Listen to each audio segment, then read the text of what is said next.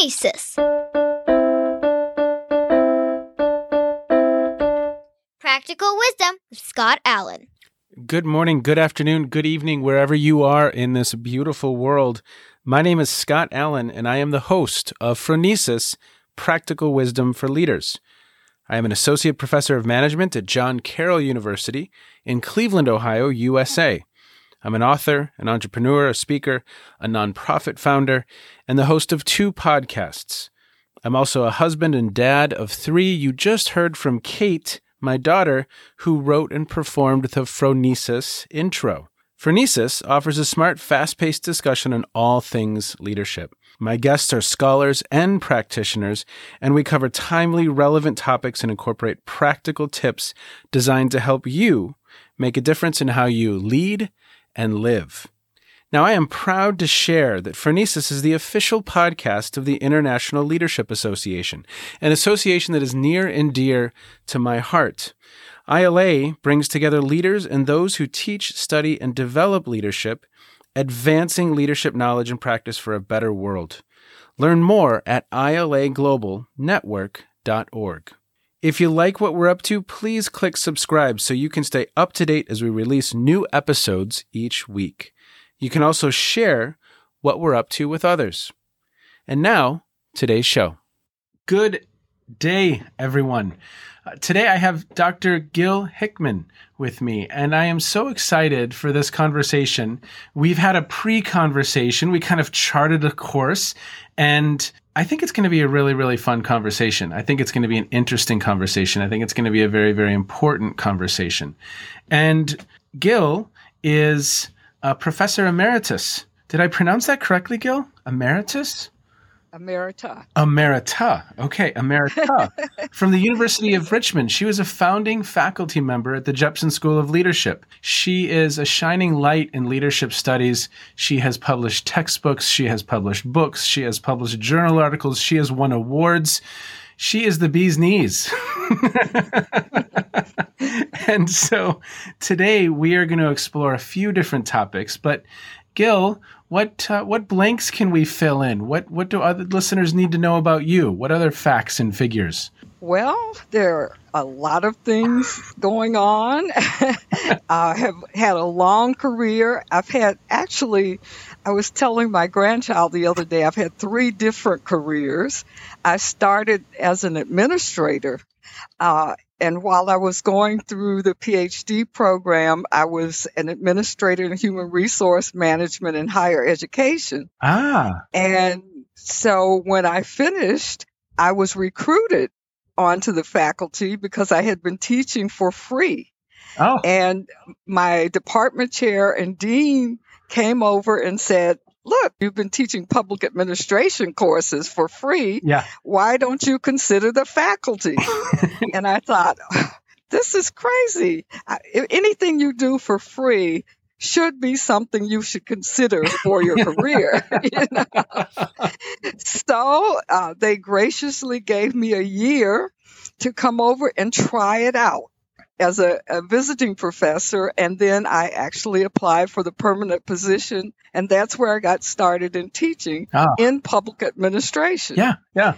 And when I came to Richmond, I uh, was looking for another position. My husband was relocated here in Richmond, and the Jepson School was just recruiting faculty. They had four faculty on board. They were rec- they hadn't opened officially. Oh wow! And uh, so I came on the faculty the inaugural year, and all the courses were just listed on paper. Nobody had taught them. they were theory at the point, right? They were theory. so we just literally started from scratch. Oh wow!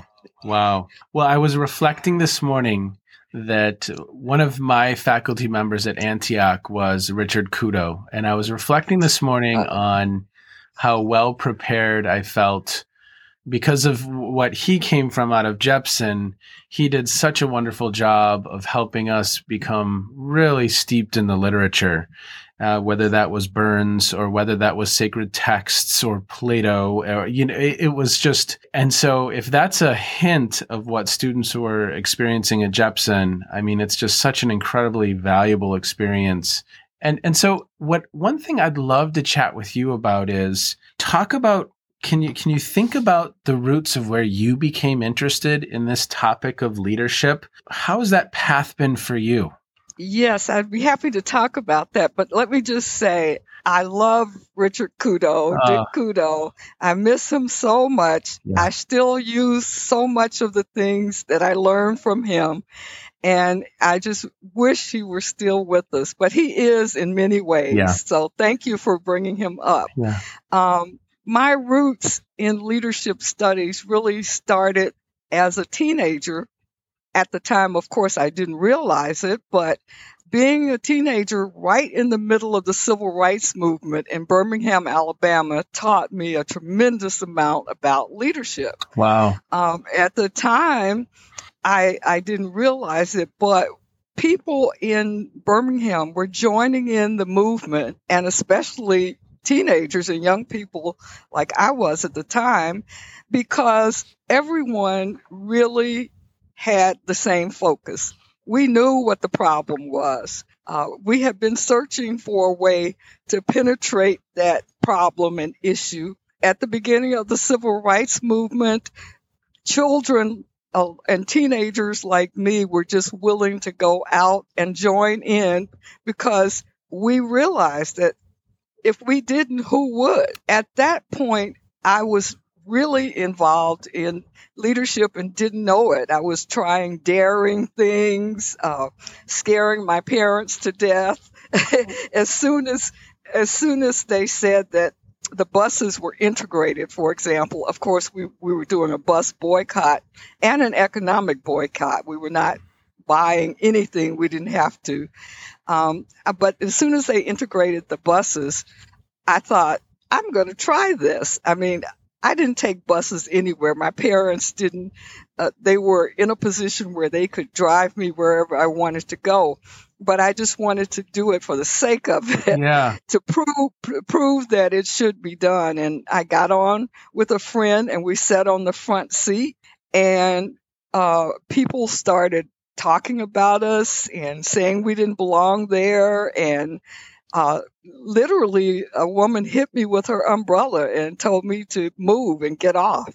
Really? And yes. And uh, i did not do it but it was really a, a hostile environment but one that we were willing to face because the consequences were so strong. Yeah. So it probably is one of the reasons that I finally did wind up in public administration because uh, it it prepares you to lead in the public sector. Yeah. And I, I did not well leadership studies was really not in fashion by at that point. No. And it and especially not in public administration at that point. But I always had this drive to change something and i like changing things from the inside. Oh, well, so, would you tell us a couple stories about things you experienced? I, I mean the, the, story of the bus is a, a, beautiful story. What were some other things that you witnessed firsthand that i mean w- one of the highlights of my doctoral program was we had fred shuttlesworth and, and fred shuttlesworth had a book called the fire you can't put out and he came and spoke to us. And, and we could get into a long conversation about him because it was so fascinating gill because he when he spoke with us he, he really didn't perceive himself as a leader having done any of it. It was just god working through him right? And and so it was really fascinating because when we would say when you did this what were you thinking? He said i wasn't thinking anything. I was just a vessel for god and so it was a really interesting conversation to to hear from him and to hear that perspective. But what are some other stories or experiences you had in that time that stand out for you, where you where you witnessed good, bad, horrible leadership? Yes, Fred Shuttlesworth uh, obviously is an icon. Uh, they have renamed the airport after him. Actually, I didn't know that. And they have a, a whole exhibit on the civil rights movement in the airport, as well as a whole civil rights museum. I witnessed everything. Uh, when I started school in Birmingham, it was segregated, Hmm. and we had only uh, segregated schools. We had all all black teachers, all black students. We couldn't even we couldn't even go to the school closest to our neighborhood. We actually had to be bussed out of our neighborhood to go to the nearest black high school. So I really got to witness everything about segregation, the intimidation from the police. I mean, even when I went to get my driver's license, the police were so hostile. And, you know, I was 16 Yeah. and not expecting a hostile police uh, to to really try to intimidate me while I was getting my driver's license. But my parents had a brand new car. It was kind of fancy, Yeah. and uh, the policeman got in, and I could tell already he was just in a hostile mood. And on top of that, he said that I had a strange accent. Where where was I from? Well, I had been in a boarding school. When I was 16, I got a scholarship to, to a boarding school. So he said, Where are you from? And I said, Here. And he said, Well, why do you have that accent? And I said, Well, I've been away in school. Well, none of that set well with him. Wow. So he was so intimidating that I actually failed my driver's test. I mean, I was just really so shaken by by his attitude. Uh, so you're always knowing that you're going to be intimidated by the police, and you usually are ready for that, but not during your driver's Yeah. test. you know? Yeah. So, but one other thing that I did during that time, I couldn't march because I had been in the hospital. I had been really sick during that time, and subsequently, I found out I had a chronic disease of lupus. And my parents just would not let me participate in the marches. Hmm. But I tried to do everything else that I could. So the first day they said the lunch counters were integrated in Birmingham in the stores. Unbeknownst to my parents, I decided I'm going to sit down at the lunch counter. If they serve me, I will go buy some shoes. if they don't serve me, I'm going home. Hmm. So, first day, nobody knows I'm going to do this. I go into this department store, sit down at the lunch counter, and everything just kind of comes to a standstill. I mean, nobody says anything, everybody's looking at each other. Uh, I ordered something, nobody stopped me, they served me, and it was interesting that there were black cooks in the back and I could see them through the window and they were giving me the thumbs up. And, Oh. and while I was doing this and so I was I was very excited about that. I didn't think about being fearful or that somebody might do something to me kind of like Fred Shuttlesworth. I just felt look this is the right thing to do. And so they served me. I left I went and bought my shoes and I went home and told my parents and they almost had a heart attack. Oh, They started calling the family. Guess what Gill did today? Oh my goodness. Oh. So, you know, as he said, it just seems like a normal thing to do. But then my, my family members were so shocked because this was dangerous during those times. So there are a lot of stories about the, the civil rights movement, but and as Fred would say, you didn't think you were doing leadership. And I only was able to appreciate that after I got into leadership studies and started looking at, okay, what type of leadership was that? Let's talk about that because you've written about invisible leadership, uh, your book with Georgia Sorenson. You've written about common purpose, and and maybe we can even apply it to that context if that's if that's a, a direction we could go in. Talk about how that informed some of your that experience informed some of your your thinking. It re- influenced me totally. Hmm. I mean, it, it really formed my whole attitude about leadership and how people participate and how important the whole process is in terms of leaders and participants for leadership to work.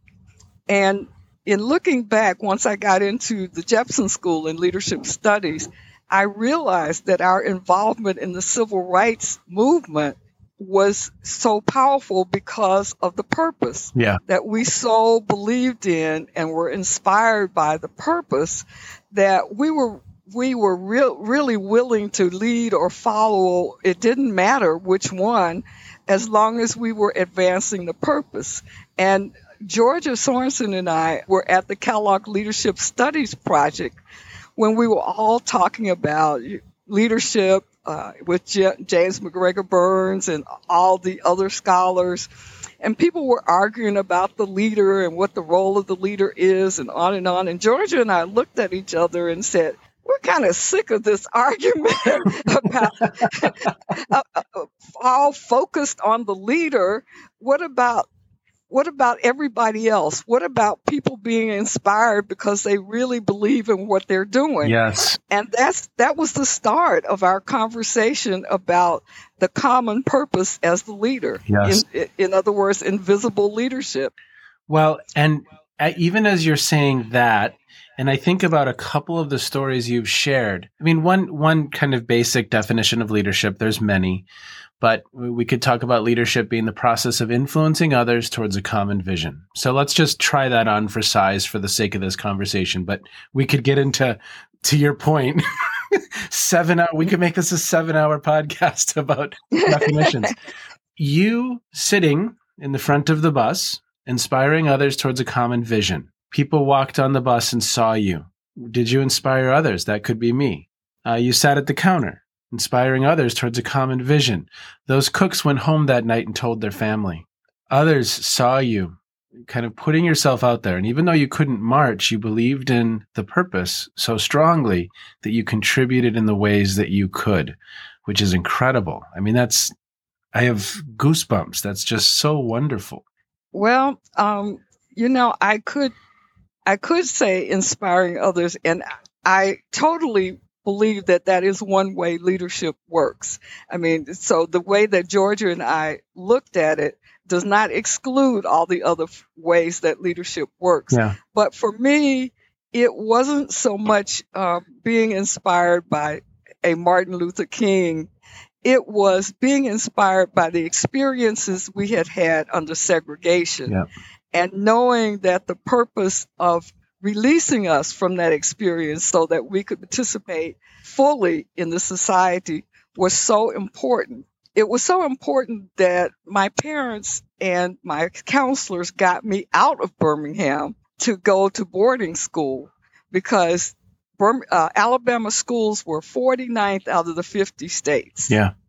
And I don't think I would be here now if someone had not had the vision to get me into a program that got me into boarding school. Hmm. So, um, yes, I would say it's possible that I could have inspired others, but what inspired me was that strong purpose. And I think sometimes people do come together and inspire others to, to lead toward a, a common purpose or whatever. But in my case, it really was knowing having strong experiences with the reality. Let me just tell you one more story about yeah. what that reality started. I was born in Baltimore Okay. and my parents divorced when I was three, and we moved. My mom is from Alabama, so uh, we came back to Alabama after my mom's divorce. And in in Baltimore, I was. She would take me out, and we'd go. Sometimes we'd be at the drugstore, and I'd pop up on the counter and get some ice cream. And so one day in Birmingham, we were in the Rexall drugstore, and I popped up on this the stool to get some ice cream. And this the lady behind the counter started screaming at my mother, "Get her off of there! Get her off of there!" And I'm looking at my mother and I'm looking at her, and I don't understand what's going on. And just to find out that no black people could be served at the lunch at the counter. It's unconscionable today. It's un, it's it's I can't even begin to think about it. it was such a common experience that if you go to the Civil Rights Institute, the first exhibit you see is the Rexall drug counter. Wow.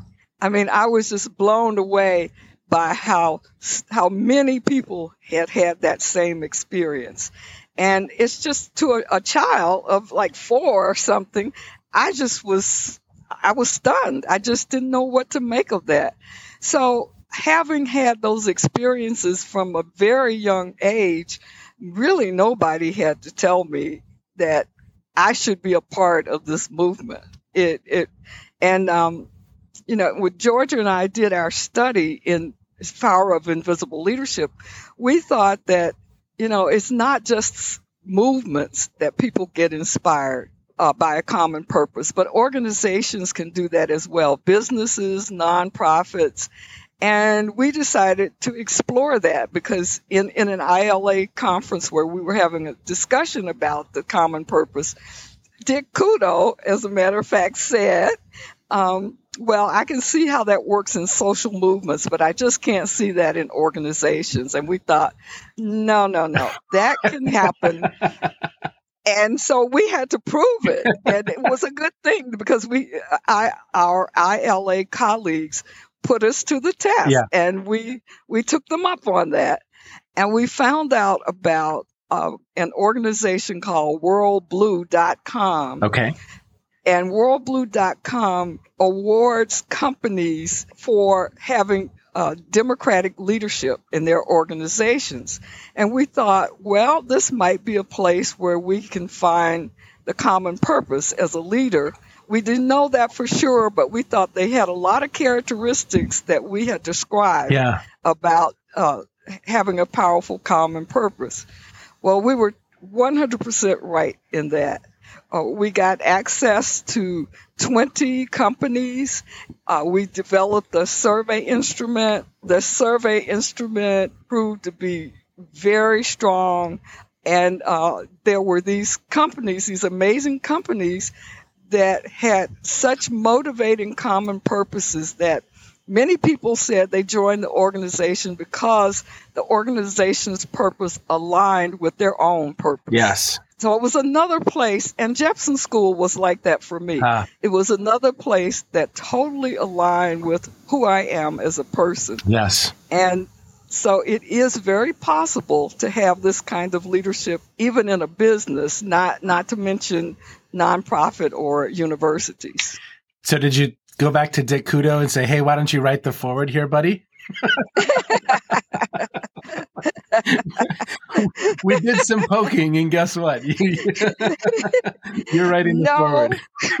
no, but we did collaborate on uh, another book that I did on on uh, leadership in multiple contexts, and it, we talked about leading change in uh, organizations, in social movements, in global environments, and he and, and I asked him to write one of the chapters. So, yeah. Well, and we wrote the introductory chapter together, actually.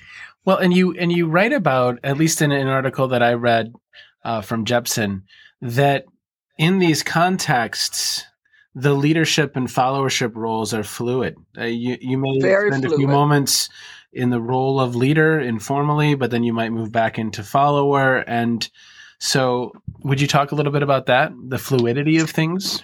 Yeah, th- this is exactly. This goes back to to my origins in the civil rights movement, where this is exactly the kind of leadership I saw moving back and forth among people. I mean, and I think about I remember this so well that my parents would pick people up walking down the street going to work when we were boycotting the buses. And I thought the cooperation from the common per- common person during that time of not riding the buses when they absolutely needed to to get to work was a, a, an act of leadership. Yes. Yeah. I mean, and the fact that my parents had cars and they would pick up other people and take them to work so that they didn't have to ride the bus. Those were acts of leadership yes. because everybody knew what the common purpose was and they, they did whatever they could to help that out. So you would see maybe a Fred Shuttlesworth who was a leader also driving down the street to pick up people to take them to work. I mean, it was just a very fluid arrangement and people could make decisions without usually without asking other people, but sometimes in collaboration with them, but make decisions that they knew would advance the common purpose. And I was just kind of blown away by that. And by the way, uh, Mary Parker Follett yeah, yeah. Was the first person to come up with that term back in the 20s in 1928 so when we were doing and she was so far ahead of her time. I mean i just love this woman's writing. I was exposed to it in the doctoral program but when we were researching this whole concept she described it perfectly in her writings, uh, where she had gone into a company. This wasn't a social movement. She had gone into a company and witnessed workers being so supportive of the common purpose that they were taking leadership as well. Yeah. Well, it reminds me of a book. It was a similar spirit to Good to Great, but it was called Firms of Endearment, and it's these organizations where, you know, it's a it's a it's a Patagonia where we are donating all of our Black Friday sales to to the environment and where people are so motivated by the purpose of the organization, the values of the organization, what the organization stands for, that that becomes a driving force uh, for their motivation. It's not a person or an individual. It's this is this is our mission. This is what we are uh, trying to achieve and striving for. Whether it's something like Jepson, where it just aligned beautifully with your values or maybe people who are working on the sustainable development goals or in organizations like Patagonia. It was interesting because these firms were outperforming the good to great companies by a lot. exactly. because again, you know, whether it's like a Tom's shoes or other organizations that really had that spirit about them. Uh, and I think you also wrote about the orchestra. What's the orchestra called? Yes. Orpheus? Orpheus Orpheus Chamber Orchestra. Yes. Talk a little bit about that. Oh, that that's so motivating to me. Every time I actually make a presentation on invisible leadership, I I play a, a piece from them, and and actually um, they go on to talk about how without a designated leader, they are able to inspire all of the people who are in the orchestra to want to strive for this goal of, of, of playing music at its best and bringing out the talents of each orchestra member. Mm. And I remember they have Richard Hackman, who has done all this work on, who did all this work on teams.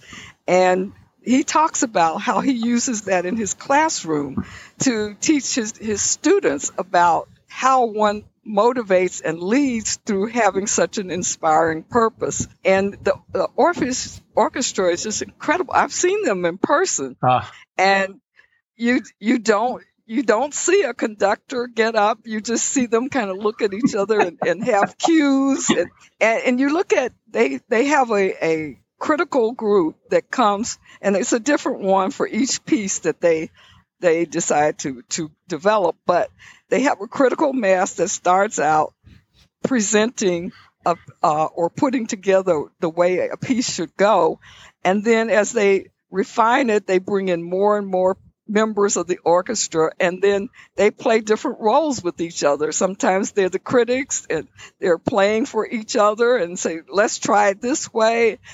And it comes out even better because of all that talented input, which is something that I've always tried to inspire organizations to do. Mm. I mean, I think there's so much wasted talent in an organization when they don't allow people to use their full potential and they don't draw from that. And I think Orpheus is just a great inspiration for, for that idea.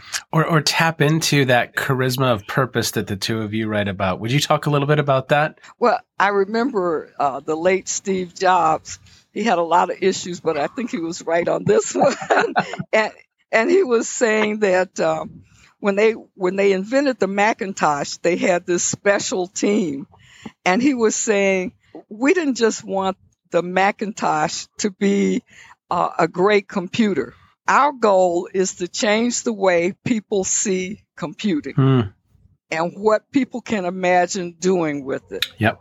And I thought, okay, that's an inspiring purpose. And the, the Macintosh team, I don't, if you go back and look at the original footage of them uh, putting together the Macintosh, they're so excited. Yeah.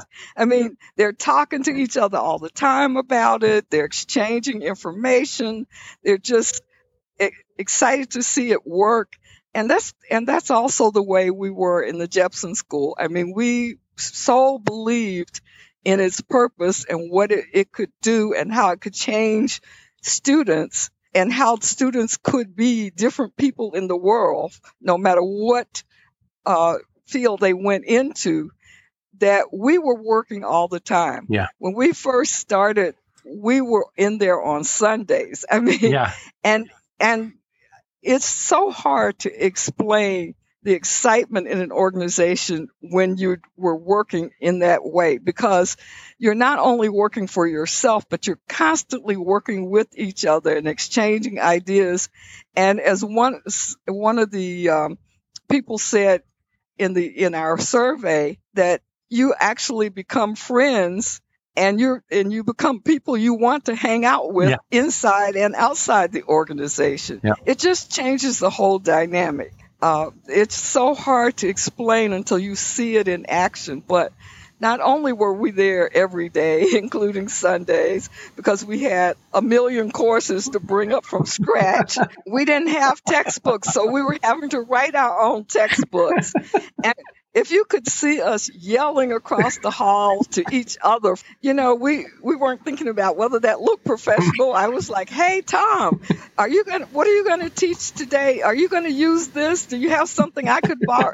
I mean, it was so fluid and there was you just didn't have competition you had people so willing to learn with and from each other Hmm.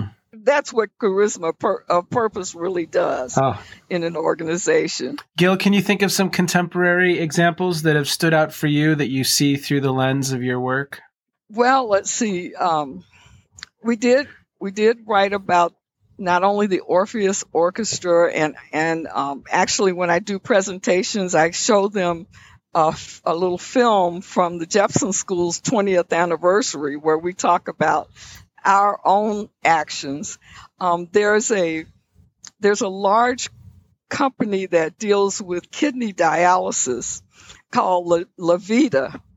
And it, it's so people ask us, can this really work in large companies? And DaVita has thousands of um, kidney dialysis offices around the country and some around the world. And they were actually failing. They were about to close. And they the the owners decided to have a town meeting and call together all the employees to decide how they could continue. And the input of all the employees coming together to develop this common purpose, they're like, look, we're here. DaVita actually means giving life. Yeah. We are here to give life to people through our services. And and they move from there to having all the employees give input into how they could survive. And not only did they survive, but they really thrived as a company. But they kept this town hall concept and this this concept where everybody came to give their input to to keep the company going and to be inspired by their purpose. And so that's a large company that that makes that work with all the facilities throughout the the country. Yeah. Well, that that charisma of the purpose, that that invisible leadership, it's such an interesting way to think about it. And and the stories you shared at the beginning of our discussion are so important. And even even as you're telling the story of those early days at Jepson, I mean, you light up and you're you're animated and you're smiling and and you can tell that you felt that. I mean, intensely. And and I have felt that in an organization. I've I've felt that, and I've not felt that at times. And there's a stark Right. difference. There is a stark There's a stark difference. difference. People in the leadership roles really have to develop a lot of confidence. They have to have a lot of trust in the people that they're hiring. It has a lot to do with with the with hiring people also who are are really interested in in carrying out that common purpose. We sent out open ended. We started with open ended questionnaires, and I have never seen anybody write that much information back to back to the people who are doing questionnaires. I mean, people were so into it; they were writing us pages, and there was so much to draw from that we did a whole chapter just on things that they told us. It really is is something that once you experience it, you don't want to go back. You don't want to go yes. into an organization that doesn't do that. And I think even even an organization that makes widgets can figure out what it is about what they do and what they can do for the world that can inspire them. But they usually don't sit down and do it. Yeah.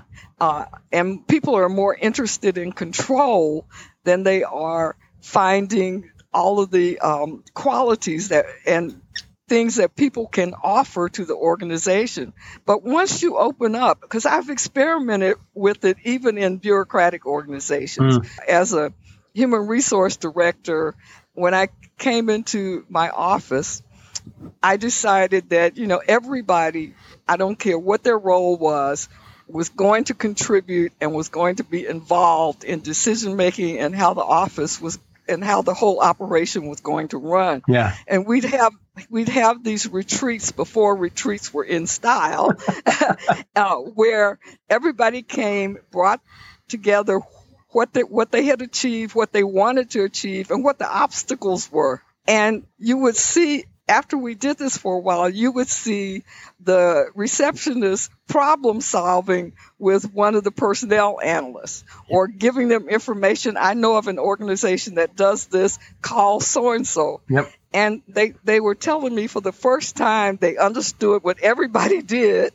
in the organization. And we were experimenting with giving people more and more things to do that they were interested in doing. Yeah. and it just it just changed the whole dynamic. So you can do that even in your own unit if the, even if the whole organization is not doing it. Yeah, I mean, we can find that purpose of, among our small team of what maybe we can control versus feeling like we have to create that within the whole organization of 60,000 people or something. I mean, I think I, I couldn't agree with you more. I think that can be facilitated. It's about Kathy Allen wrote just this beautiful article.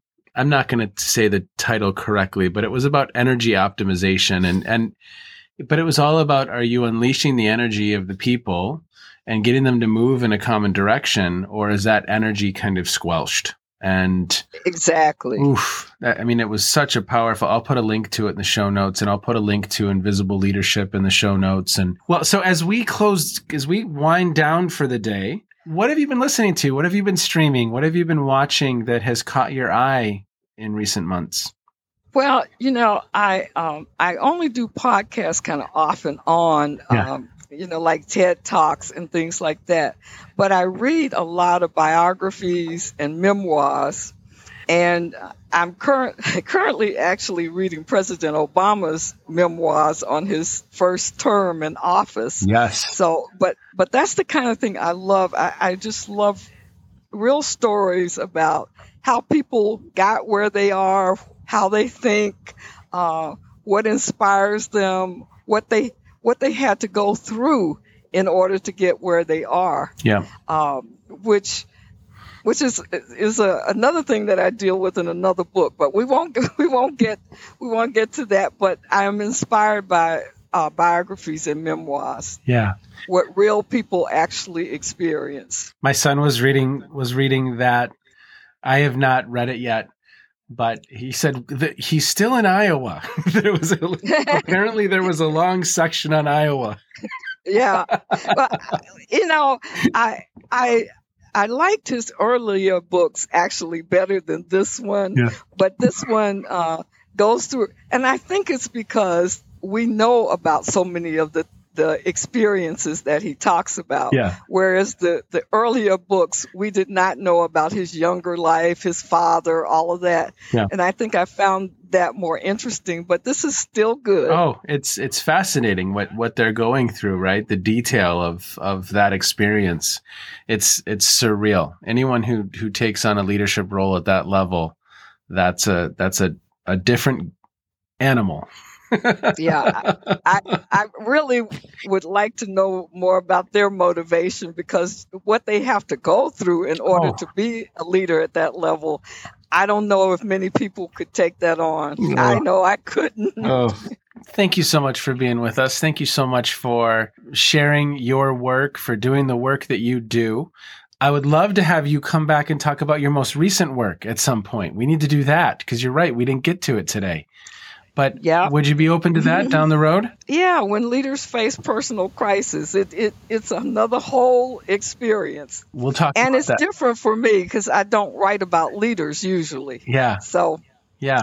Well, we will put that on the agenda. all right, that sounds good. I really Okay. enjoyed being with you today. Oh, thank you so much. We really, really appreciate it. Be well. All right, thank you. I am going to conclude this podcast with a, a reading, one of my favorite paragraphs from this article on invisible leadership. And it suggests the following Deeply committed to the common purpose, participants come to the process with a willingness to serve as either leaders or followers, with or without personal recognition. Furthermore, as noted earlier, visible and invisible roles are flexible. A person may have a high profile role at one point and be working behind the scenes at another. This is a topic I'm going to continue to reflect upon. Is the purpose bigger than the person? How do we create scenarios in organizational life that has that compelling purpose, that compelling vision, where in many ways roles become less important because what we are working to obtain, what we are trying to achieve, is so central to every one of us, to our values, to our beliefs, to our objectives, that that serves as the leader, the invisible leader. Boy, I'm going to reflect on that. Take care, everybody. Be well. Thank you to Dr. Hickman. Have a wonderful day. You, my friend, have just finished another episode of Phronesis Practical Wisdom for Leaders. To get in touch with me, visit www.scottjallen.net or send me a note at scott at scottjallen.net. I can also be found on Twitter and on LinkedIn. Now, if you have feedback, I would love to hear it. And as always, thank you so much for listening to Phronesis.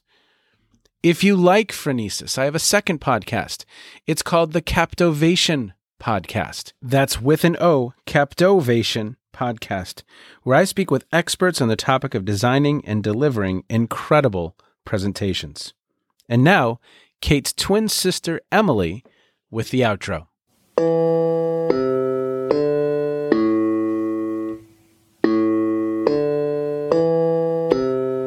You've been listening to Phronesis Practical Wisdom with Scott Allen.